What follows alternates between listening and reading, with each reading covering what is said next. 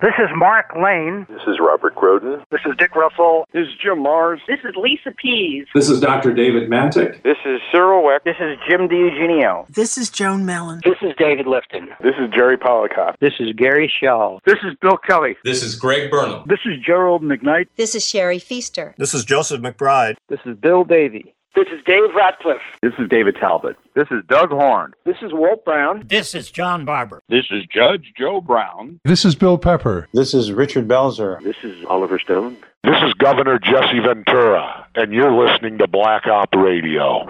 Video computers online. Archiving 44K. Initiate sequence. T minus 30 seconds. T minus 25 seconds. Live stream 2120K. T minus 20 seconds. Lines are go. T minus 15 seconds. Satellite verified. T minus 10 seconds. Mic check complete. Satellite uplink verified.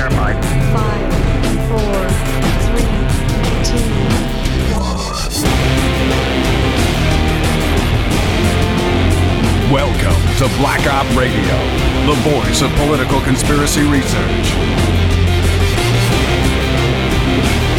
You're listening to Black Op Radio, the show NSA doesn't want you to hear. Now, here is your host, Len Osanic.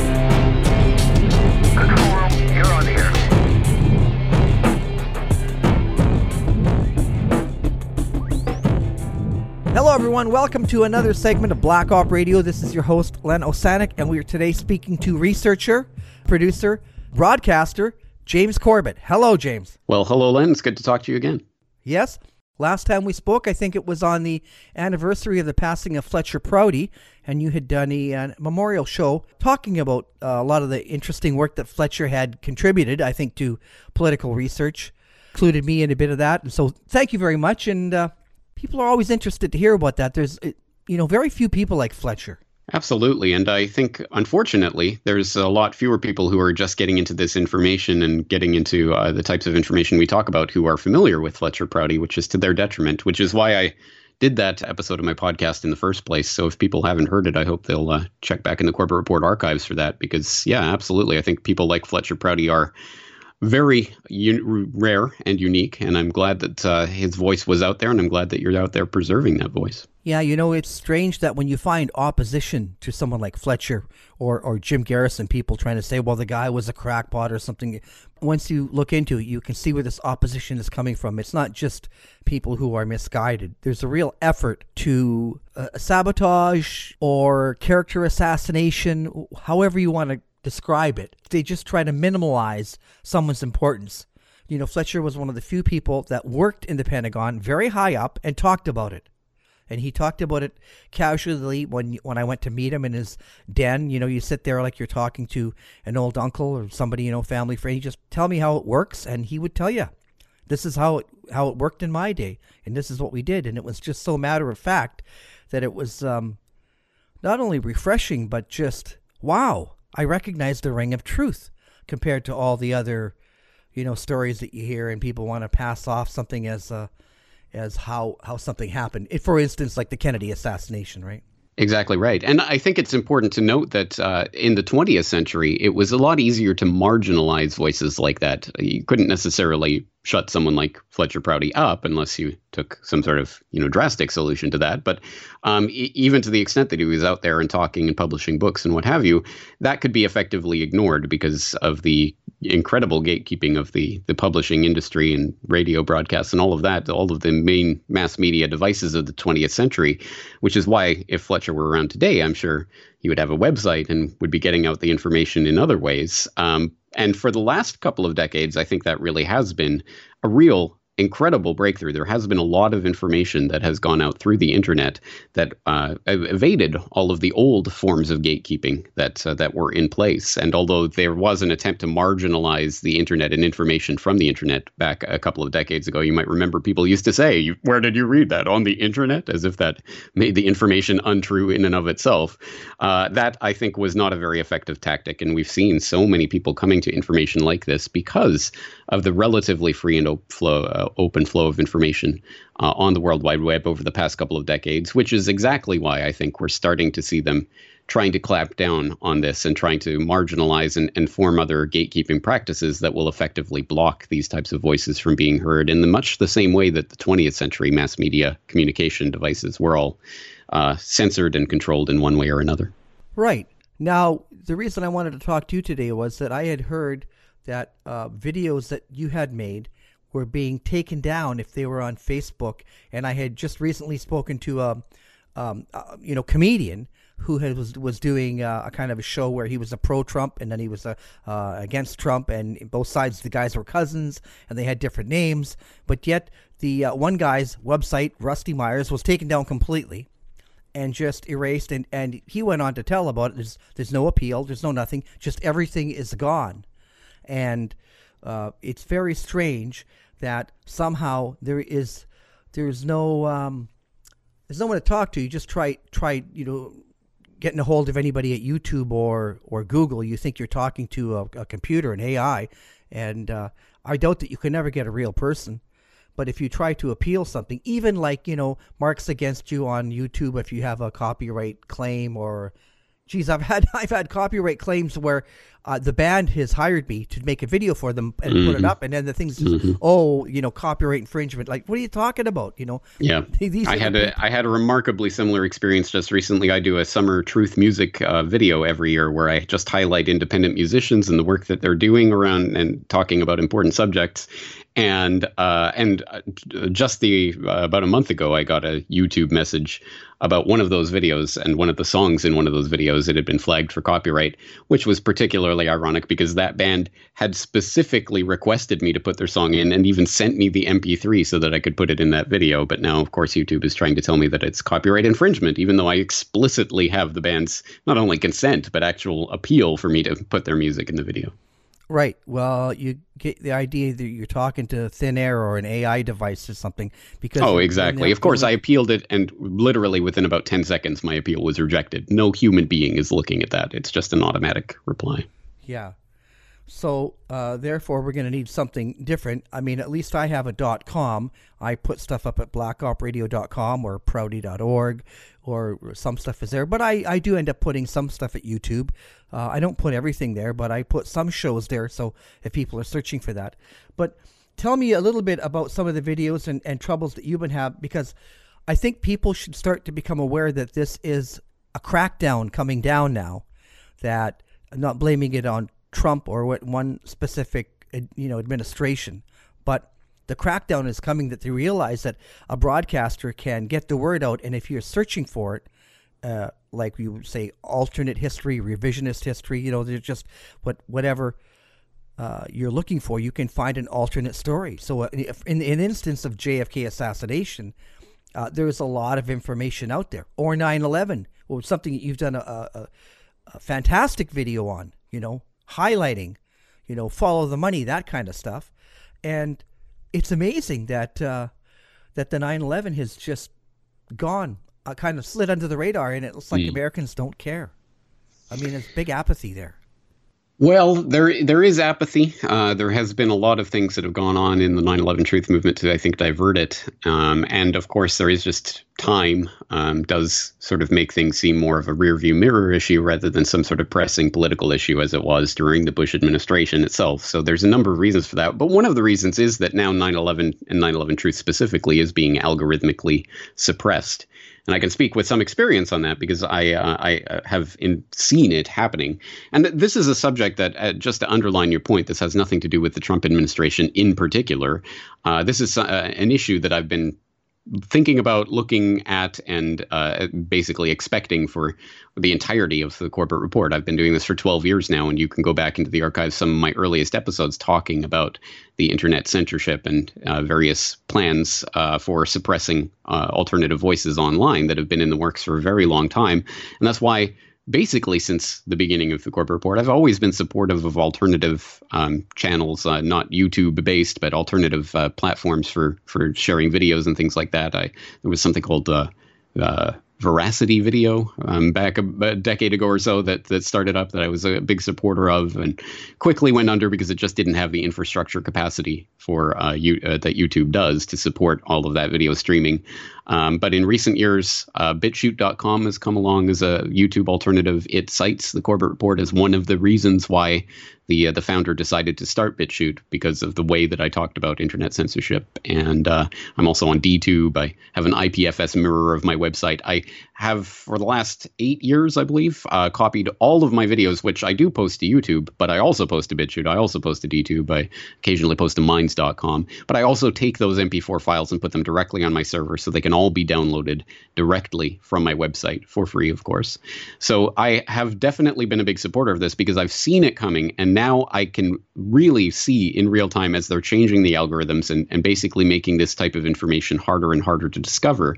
One really interesting example of that came uh, several months ago now when uh, MSNBC's Chris Hayes did a tweet spree where he was tweeting about uh, imagine you're a high school student and you get a, assigned a homework project on the Federal Reserve. So you go home and you type Federal Reserve into YouTube and you get this, da, da, da, and he posts a screenshot from Century of Enslavement, my documentary on the Federal Reserve.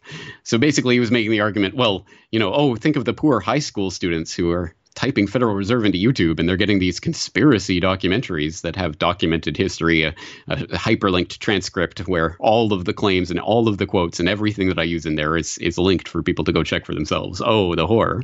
But anyway, uh, it was interesting to note that literally the next day after Chris Hayes tweeted about that, and and uh, I think there were thousands of uh, uh retweets and likes and comments and things. A lot of people in the comments actually calling him out for it or saying, "Thank you, I hadn't seen that documentary." Before. It's very good.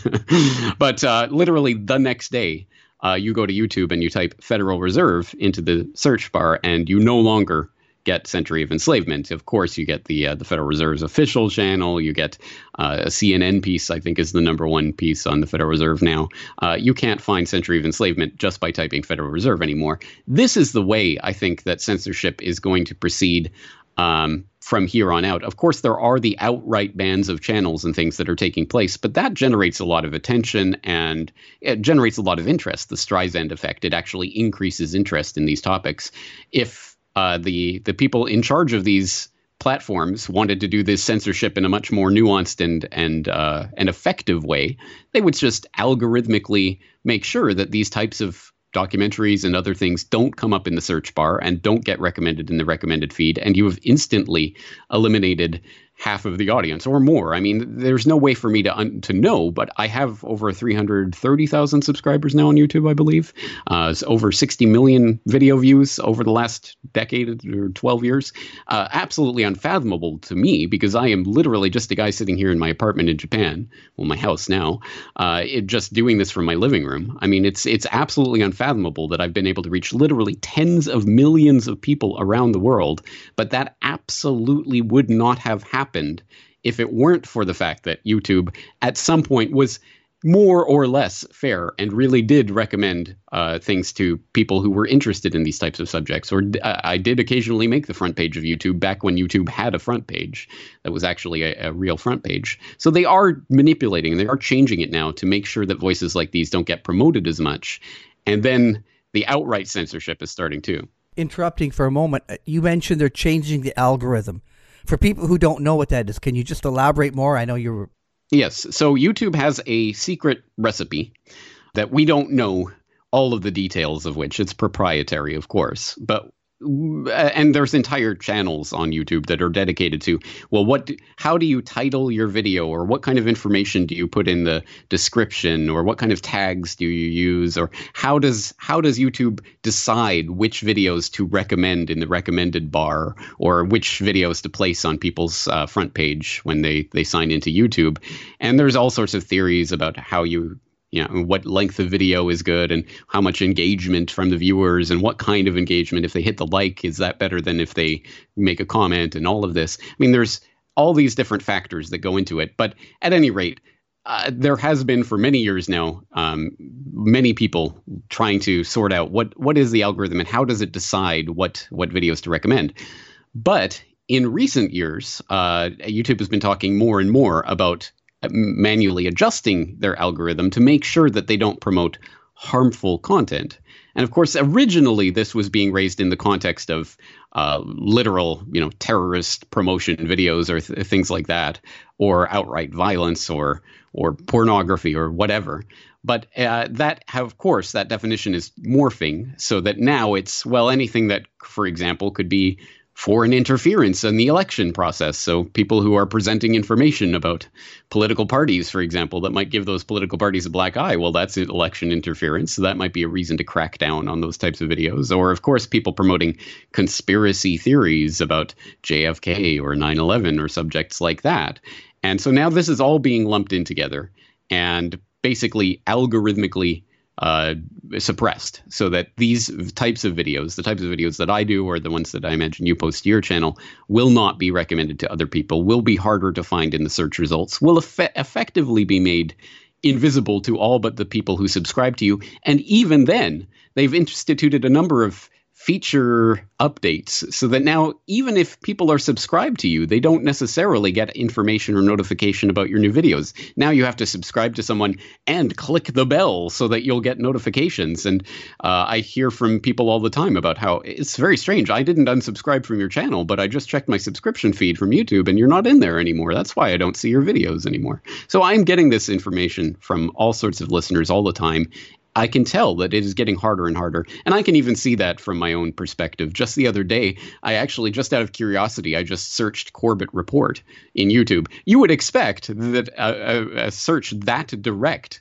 would yield a number of very pertinent results. It did lead to my channel, uh, the Corbett Report channel, and my Corbett Report Extras channel, which is kind of a, ba- a secondary channel that I have. Um, but other than that, uh, there were very few actual videos of mine that were in that search. Most of the videos were other channels that had re uploaded my content or people who had interviewed me over the years. I, I think my channel in particular, my videos are being suppressed so that they are getting harder and harder to find in the search bar. And the problem with that, and, and the reason why that is a problem, problem, as I say, is because I am not doing this just to preach to the choir and just to talk to my my own audience. I am doing this to try to reach out to other people, people who might not have heard of this information before.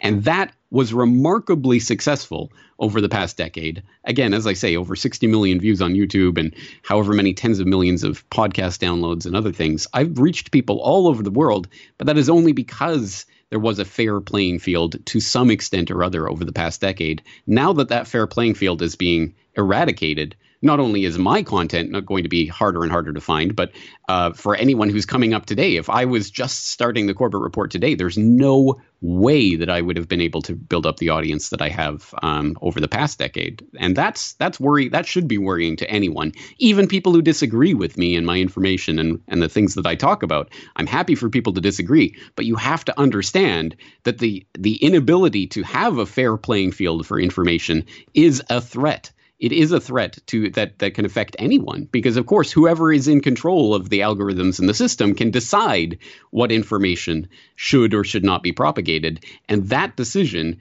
can really mean the difference between uh, a, an idea and information getting out to the masses and it being suppressed and that that is a very dangerous place for us to be in. As I'm sure you know, looking at topics like the JFK assassination, can you imagine if this information could es- essentially be 1984 memory hold so that uh, entire books or in, entire lines and inquiries of research could just be disappeared at a moment's notice. That's the world we're moving into as all of this information is digitized. Well, that happened to me with Wikipedia. I mean, they had a whole bunch of things about Fletcher, which I tried to correct, things that weren't true, and then I, I tried to make corrections. And after uh, three times, I was charged with vandalism. I mean, I'm correcting guys saying, I know Fletcher Prouty. This is not true. You can't just say that. And uh, they go, well, you know, he's dead. Who are you? You know? um, so, anyway, uh, I, I just know firsthand from the, the fraud of Wikipedia. Is I went so far as to make my own. I got a code and I and I've got uh, something called Proutypedia, and it's uh, it's a wiki code and it looks just like Wikipedia, but it's Proutypedia, and I'm able to put everything I wanted to about Fletcher there. So if anybody's researching it, but then when you talk about algorithms for- people who don't know, this is like a computer code that is going to recognize. Um, a, poster, uh, someone, a user, and they will want to have uh, review. They don't do not just post it you can't just post something and it'll go up. Or like you say it, it they will block it from all your subscribers until someone's okayed it. I mean there's countless videos i have done on the jfk assassination that have been demonetized that they oh they are not fit for our advertisers or not suitable for our advertisers. Have you come across that as well Uh, I certainly have. I never monetized my my videos because I never wanted to make money from Google. I, I don't want to take their dirty money anyway, and I don't want advertisements on my videos. So luckily, this has not really affected me. Um, but I have nonetheless received uh, notification about various videos, basically confirming yes, this video is not monetized, but you cannot monetize it.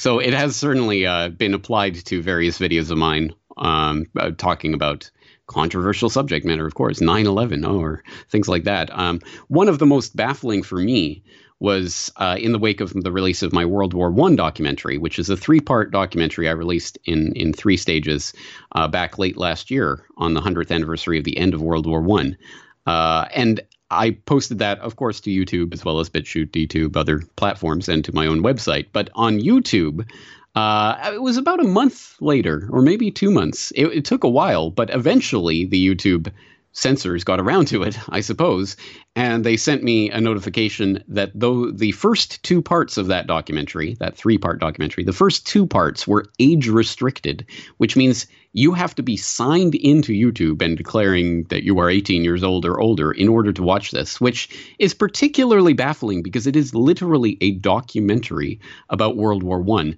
that literally does nothing but has narration talking over um, non-violent, non-graphic images. There's nothing in there that's uh, oh my god this this incredible violence or anything of, of that sort. It's literally a historical documentary. Uh, one imagines that the history channel is not being age restricted because it talks about war. Uh, so i mean this is clearly politically motivated. It is because i am not talking about historical events in the way that they're taught in the classroom and that this is seen as a threat precisely because this information has gained such traction amongst the general public over the past few decades and they're they're looking desperately for ways to crack down on that. So yes, demonetization, age restriction, uh, algorithmic deranking, all of these methods have been applied, and then of course there is the outright banning and censorship. And I have had that feedback from. Um, some of my listeners who have tried to post various videos of mine to Facebook and it has been rejected. Um, I don't know anything about that because I'm not on Facebook and never will be. I, am not a Facebook fan, but uh, I've always known that was a controlled platform from the beginning. But it is still a remarkably effective way to reach a large number of people. And again, Facebook, Twitter, uh, Instagram, YouTube, all of these social media platforms are cracking down on this type of information right now. And I was, you know, disturbed to see that Alex Jones was, was taken down. Not that I agree or disagree with Alex Jones on any particular uh, issue, but I, I had listened to him with interest every now and then. I would tune in once a month just to see what was going on because early, you know, he had done several documentaries that I thought were worthwhile. Um, just his episode with Piers Morgan was one of the greatest things I'd ever seen on TV. you know, I mean, oh, okay, you're laughing, but I'm telling you, I when that agree, was- actually. that was like I- the greatest thing I'd ever seen. You know, I'm not going to play was by your it was bud. remarkable and memorable and certainly cut through uh, on anything you'd normally see on CNN or any other type of news platform like that. It was yeah, it, it was definitely entertaining at the very least. Yeah. And So- uh, oh, I love. of course you- that will never happen again. Yeah. I loved when he started talking about Operation Gladio, and then the, the sponsors that were all pharmaceutical companies. Uh, they're not going to let. Anyway, en- enough about that. But I have the ability to turn them off. So, you know, for me, I'd listen for 10 minutes or so, and if the rhetoric got too much, I just turned it off. And I thought, well, there's no problem. His hatred of uh, the Democrats was just too Pavlovian. It was just like no matter what they did, uh, you know, they were all crazy. And they're, you know, so I'm Canadian. It didn't, you know, Republican, Democrat doesn't really bother me too much. You know, I just follow uh, American history with interest. But that's my answer for it. I think a, a lot of people, if you don't like the show, turn it off. Don't listen. But Yeah, banning exactly. him, banning him from all these other platforms, it seemed to be that. Well, wait a minute. That means that you're trying to legislate uh, morality and an education of history, the world that we live in, without allowing a contrary point of view, even if that point of view is wrong. And the, the old saying is, um, defending free speech is you have to defend uncomfortable speech because that's Right. the one you have to defend. Everything that people get along with, they agree with, well, you don't have to worry about defending that. But when somebody has a point of view that you think, oh, that's a little too far, that's where you have to say, listen, free speech, let the guy say what he's going to say. And um, uh, for better or for worse, it seems like the Sandy Hook thing was the thing that uh, that caused the whole kettle to boil over, or whatever you want to say. And uh, and um, I didn't. I didn't even really care about that topic. I mean, there's certain topics that I only have so much time in a day to research, right? But you know, that was one of the things that Alex Jones just kind of wiped off. Luckily, I mean, for him, he has his own channel still, like what um, Infowars.com, I think it is, right? So you could go there and listen if you want or not. Well, that's right. And I think that's an important point because we run the risk of being led into a false solution to this problem of censorship, which is to say that platforms like YouTube or Facebook or Twitter or whatever should be obligated. They should be forced to allow everyone onto their platform by government decree. And of course, this is the idea of the government crackdown that's going to make everything better. I think that's fundamentally not just naive, but a- a- actually fundamentally wrong because uh, I mean the the the simplest uh, way I think to frame this would be, of course, we would not say that YouTube has to host child pornography or or whatever anything that they disagree with even just regular pornography we would never step in and say the government should make them put pornography up because it's free speech uh, of course not um, and in the similar vein youtube can decide this is not a political platform you can't talk anything about politics and could remove all political content if they want and I don't think the government should have the power to come in and say, you must put this channel up. Um, because, of course, that same power would be invested in the government to block any content that they don't want by making hate speech laws or whatever whatever uh, uh, legislative tricks they come up with. I think the real point of this is that people should be aware that yes, if you support if you want a, a, platform that actually supports free speech and does allow people with uncomfortable opinions on there, you should support alternative platforms. You should not be going to the government to ask us to, oh, please allow us to have something like YouTube and please allow me a space on YouTube. I think that's fundamentally the wrong solution to this. I think the real the real answer to this lies in the audience itself and whether we actually really care about these issues. If we really care about free speech and support for it, we will turn away from the controlled platforms that are cracking down on it, and we will support alternatives that actually do exist out there and that are already functional. Uh, it, there was a point a decade ago where it was basically impossible to start a YouTube alternative because technologically it just was not possible. YouTube has these uh, servers all over the world distributed and, and has so much computing power that, of course, they can afford the the hundreds of millions, I'm sure, of dollars that it requires to to stream all this video every year. Uh, no uh, serious alternative could could arise uh, to that until now we have alternative technologies like web torrent technology and others that actually means that the more people are using these the platforms running on that technology, the faster it will go because it is uh, accruing basically processing power from all of the people using them. There are now technological solutions that make that there really not only can be, but actually are at this time real viable alternatives to these control platforms like BitChute, like like DTube, like Minds.com, like uh, uh, so many different alternatives that are popping up every day that I can't even keep track of them all. I think if we are serious about supporting free speech, we have to stop using, to the extent that it's even possible, we have to stop using the controlled platforms and vote with our feet. That's the ultimate way to have a real effect on this issue. another point of view was that uh, you know p- two people talking over the telephone and and one guy saying well telecompanies have been listening into our conversations and they don't like what we're saying so they're going to uh, del- turn off our phone delete our phone number. And there are some young people that only use facebook and messenger. So in one way that is a monopoly. I mean they're not obligated to do that. They can have different uh, email addresses but then when you think uh, the way that the uh, the NSA and that has tapped into everything, and we found out, you know, via Ed Snowden that uh, all these guys are all uh, compromised. Is the word I was thinking. You know, they're all compromised. They're all logged in, right? In fact, there was only one company that uh, wouldn't go with it. Do you remember? And if the owner said, "I am uh, closing the company today because I'm obligated. If I say anything more about it, I'll Right. take it to, to court." It was an email provider. I think the one that uh, that Snowden was using. I can't remember Yeah. the name of it off the top of my head. yeah. Right. Yeah. But um, that that's what happened.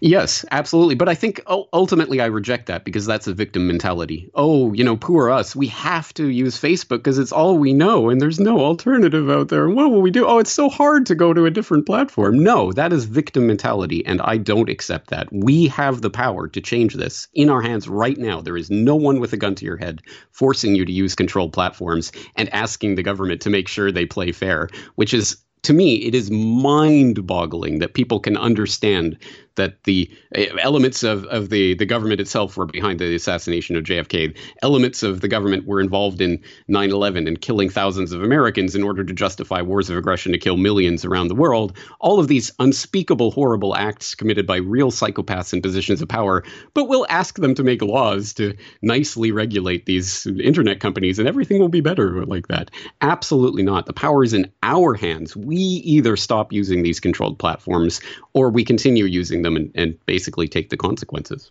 Right. So right now, uh, what you have just a .com website. Uh, I have that, as I mentioned, blackopradio.com. What are some of the th- some of the things that you recommend? Because you said you have a couple of backups, right?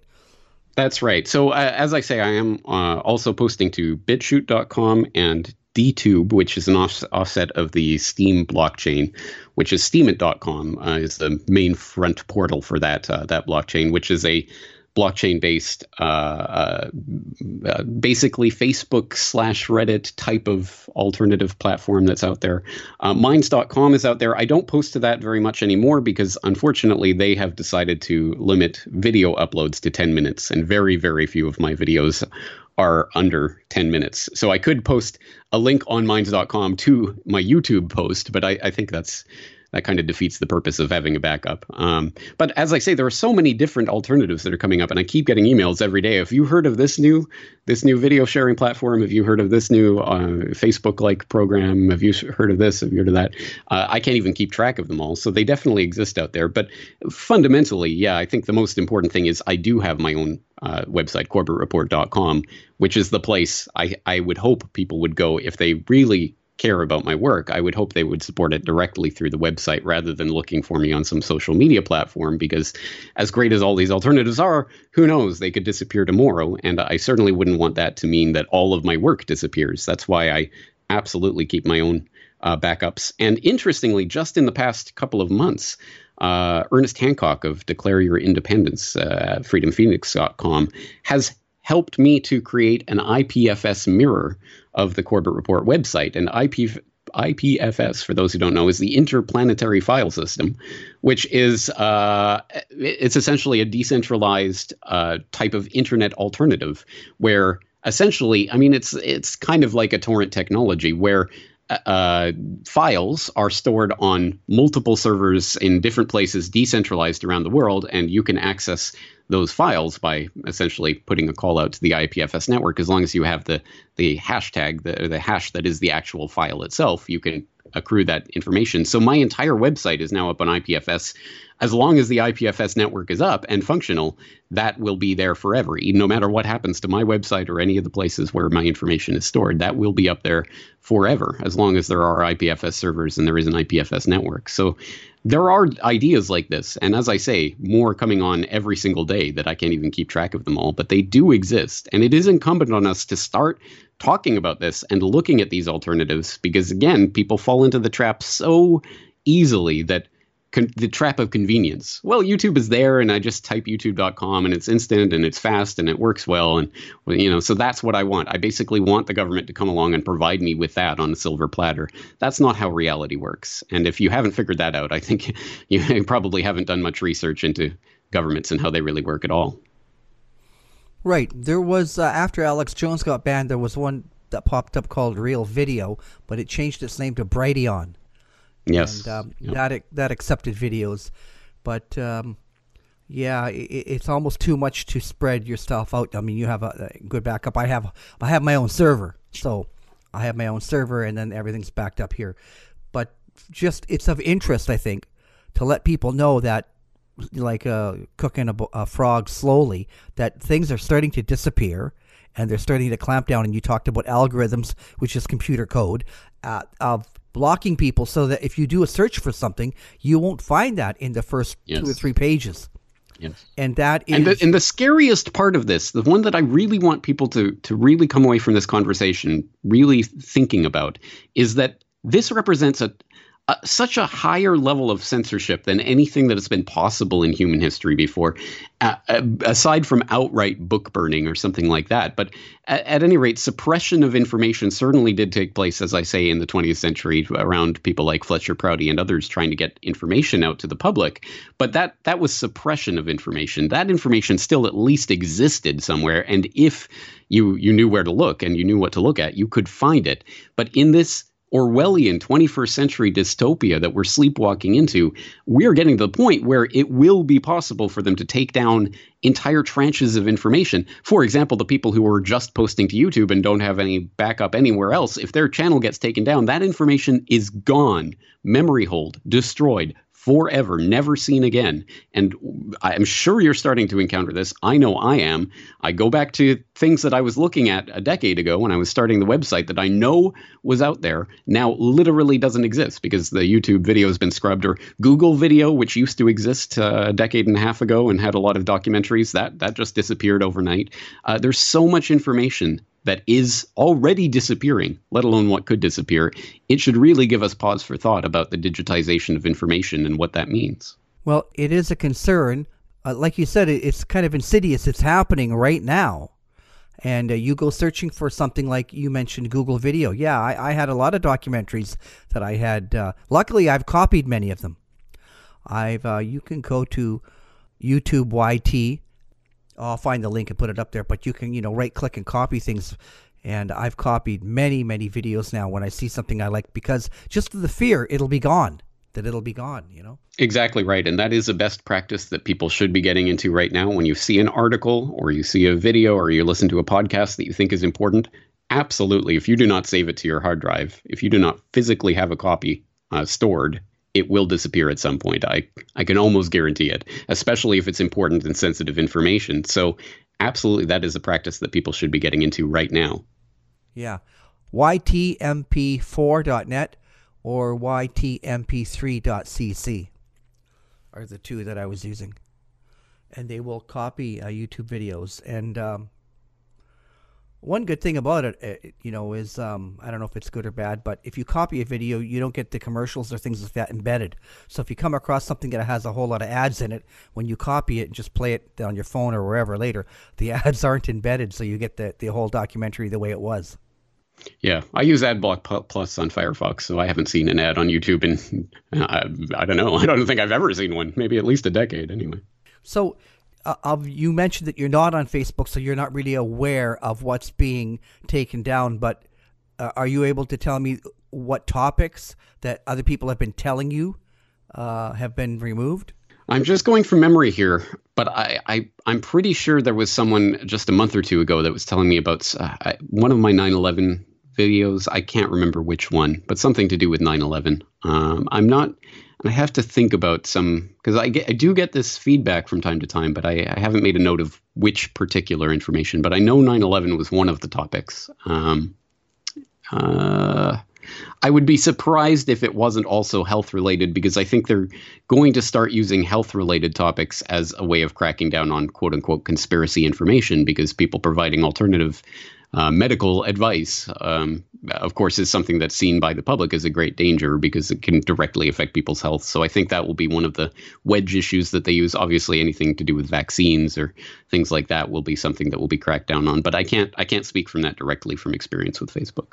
Well, I know that anything that Pearl Harbor related, anything Jesse Ventura, uh, 9/11, that's the kind of things that have been uh, I've been flagged for on Black Op Radio. That's why I, I don't really post too many of those things up there anymore. Like you say, you keep your own website, and if people are interested in your show, they'll come to that. But you know, it's just I think a lot of people were surprised about Alex Jones being totally taken off, and then they go, "Well, that's him." But um, a week or two ago, when I heard of a comedian that was just doing uh, pro-Trump or anti-Trump stuff, and his whole channel was removed overnight. Uh, no appeal, no anything. And like you say, even if you do uh, ask for uh, an appeal, within 10 seconds you get a reply, oh, denied.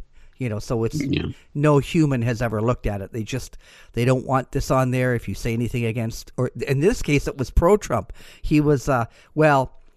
I should say he always put his foot in his mouth, so it's kind of like an Archie Bunker type thing. He he looked to be supporting Trump, but he ended up looking uh, bad for it. So, uh, Rusty Myers, it was just it's all comedy.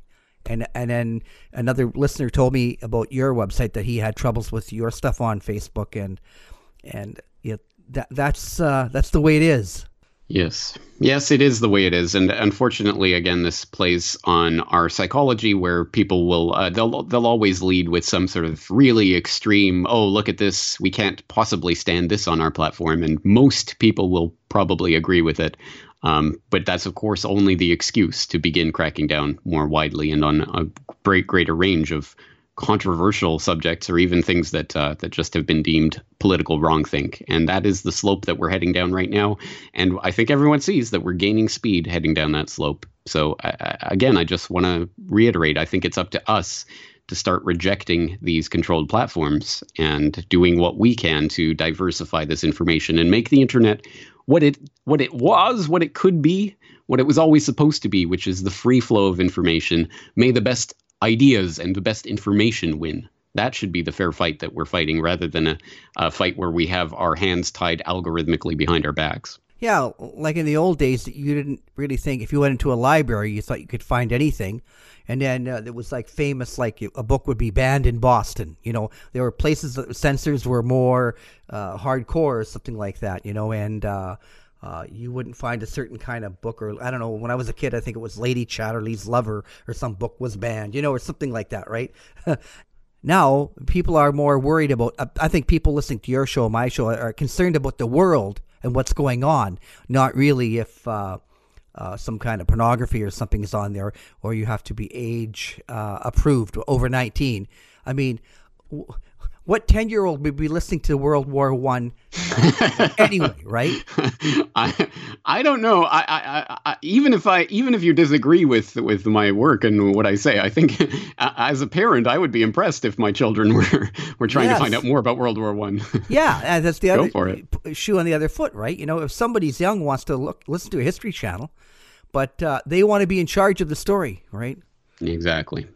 Anyway, I should should mention that my World War One documentary is available for free viewing on at corbettreport.com slash WWI. And there's the full transcript, there's the videos, the audios directly from my server, so you can watch them without any age restriction. Great. Uh, one thing I think you should mention, if you want to give the address name, is there your great 9/11 uh, video, which you did a, a summation of, and I think it was about two years ago now, or or is it even longer? But that was really good. Lately, with the redacted stuff coming out about 9/11, it's just unbelievable that this is uh, the apathy of Americans. It just it's so so surprising to me that people aren't taken to the streets. Even they just uh, they're more caught up with uh, disagreeing with Trump or not. That uh, so many things are going on behind the scenes. Uh, some of the good documentaries. Uh, anyway, I just wanted to make sure you help promote that one. That that was Well, I'm assuming you're referring to my 9 11 A Conspiracy Theory video. It's a five minute sort of tongue in cheek summary of the ridiculous idea, the, the, the official story of 9 11, which, of course, okay. Sorry, I thought it was about ten minutes long. Is there? Uh, anyway, if it's only five, Well, I, I have several. Uh, well, I've done a lot of work on 9/11 over the years, but uh, that that one is by far my my best known. Um, it's had several million views on various different platforms. Uh, just type 9/11 a conspiracy theory into a search bar, but hopefully not Google because Google would be suppressing it. But DuckDuckGo or StartPage.com or some of the other search engines that are out there, you will definitely find my 9/11 a conspiracy theory. But you can find all of my work on 9/11. Again, just go to CorbettReport.com, and 9/11 will be the one of I think the first tag in my search by tag function on the sidebar. Just click on that, and you can see all the work that I've done on 9/11 over the years. All right. Well, thank you very much. I just wanted, to, you know, today I just wanted to, uh, you know, be kind of brief and just talk about this from your point of view that uh, things are going missing and people should wake up about that. But is there anything you would like to bring up that I didn't get to yet before we wrap up? Well, I think I think we covered the bases, and if people are interested in in this topic and my take on it, I would just point them to a uh, episode that I had of my podcast, episode 344. It's called Problem Reaction Solution Internet Censorship Edition. And it's about this censorship problem and the type of solution that I think is going to be proposed to it, uh, i.e., government regulation, which uh, I think is the wrong answer to this. So if people want more elaboration on that, they can go back to episode 344 of my podcast. Very good. All right. Thank you, James, for taking time to talk to me today. And, Thank you uh, very much for having me on. I appreciate it. Good. And email me anytime you think there's something of interest. I absolutely will. Thank you so much. Good night. Take care.